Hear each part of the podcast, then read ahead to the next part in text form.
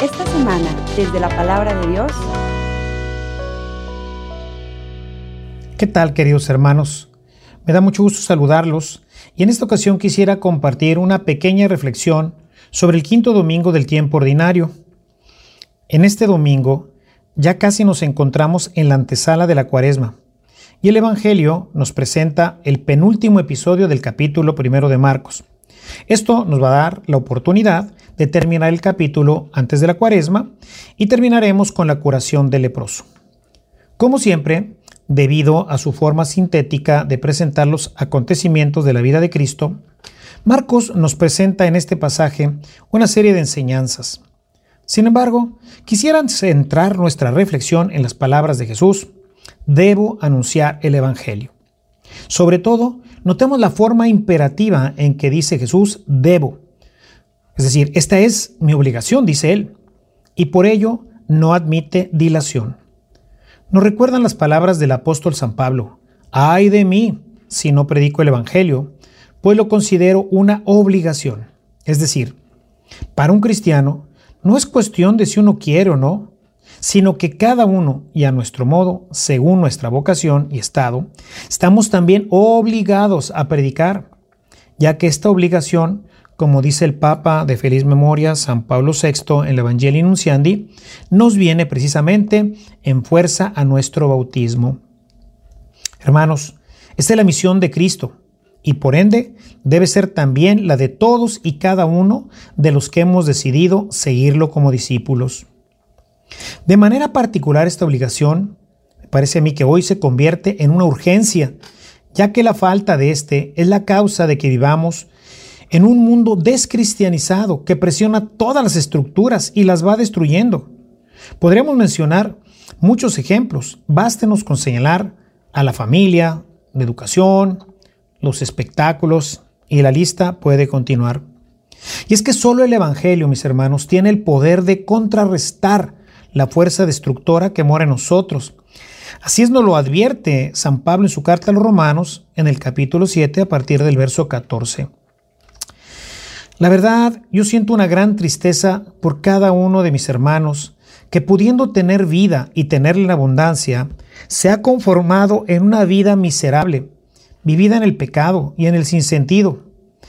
Y precisamente esto me urge evangelizar, al menos hacer todo lo que esté al alcance de mis manos.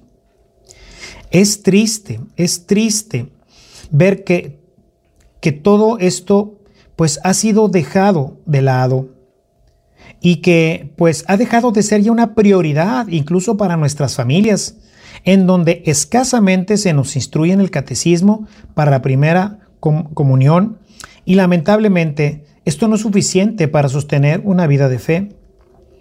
Es por ello responsabilidad de los padres de familia, como lo dice el Familiaris Consorcio, que la casa se convierta en el primer espacio de evangelización para los hijos.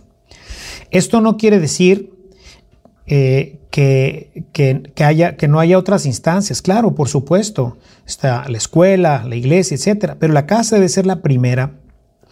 Esto pues nos habla de que ni siquiera tenemos que ir muy lejos para evangelizar, puesto que nuestro deber inicia, como en general sucede en todo, inicia en nuestras propias casas. Y es que si queremos que el Evangelio penetre en el corazón de los niños, debemos iniciar con ellos cuando son pequeños, hablarles de Jesús y de la importancia de ser fieles al Señor y cumplir sus mandamientos, que desde pequeños aprendan a honrarlo, Recuerden que este fue uno de los primeros mandamientos que Dios dio a su pueblo. Podríamos encontrarlo en uno de los primeros libros de la Biblia, que es Deuteronomio, en el capítulo 6 a partir del verso 4. Ciertamente evangelizar, sobre todo con aquellos que se han ido adentrando en este mundo de placer y complacencia, siempre nos habrá de acarrar problemas. Por eso, si pues iniciamos ya tarde con nuestros hijos mayores, y lo mismo sucederá con nuestros amigos y vecinos, pues obviamente surgirán problemas. Esto ya no lo había advertido el Señor. Pueden ustedes ver lo que nos dice Juan en el capítulo 15, en el verso 20. Pero así como nos dijo que nos perseguirían, también nos dijo que no tuviéramos miedo. Él ha vencido al mundo, dice en Juan 16:33. Además, nos dijo que el que lo reconozca en frente de los hombres, él lo reconocerá delante de su Padre. Recuerden que Jesús confía en nosotros. Hermano, si no vas y evangelizas tú, entonces, ¿quién lo hará? A mí me queda claro que es una tarea complicada y llena de obstáculos y problemas. Y de ahí pues nace la necesidad de orar, de orar mucho. Vemos en este mismo pasaje cómo Jesús se levanta muy temprano para orar. Nosotros debemos hacer lo mismo.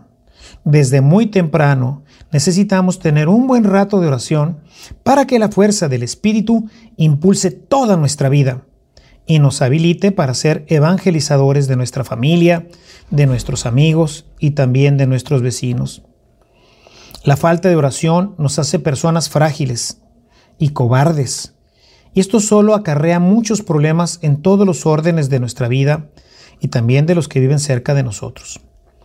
Empecemos pues hoy haciendo una oración y pidiendo a Dios que nos haga ver la necesidad y sobre todo la urgencia de evangelizar, y de ahí nazca un verdadero ardor por llevar la palabra de Dios.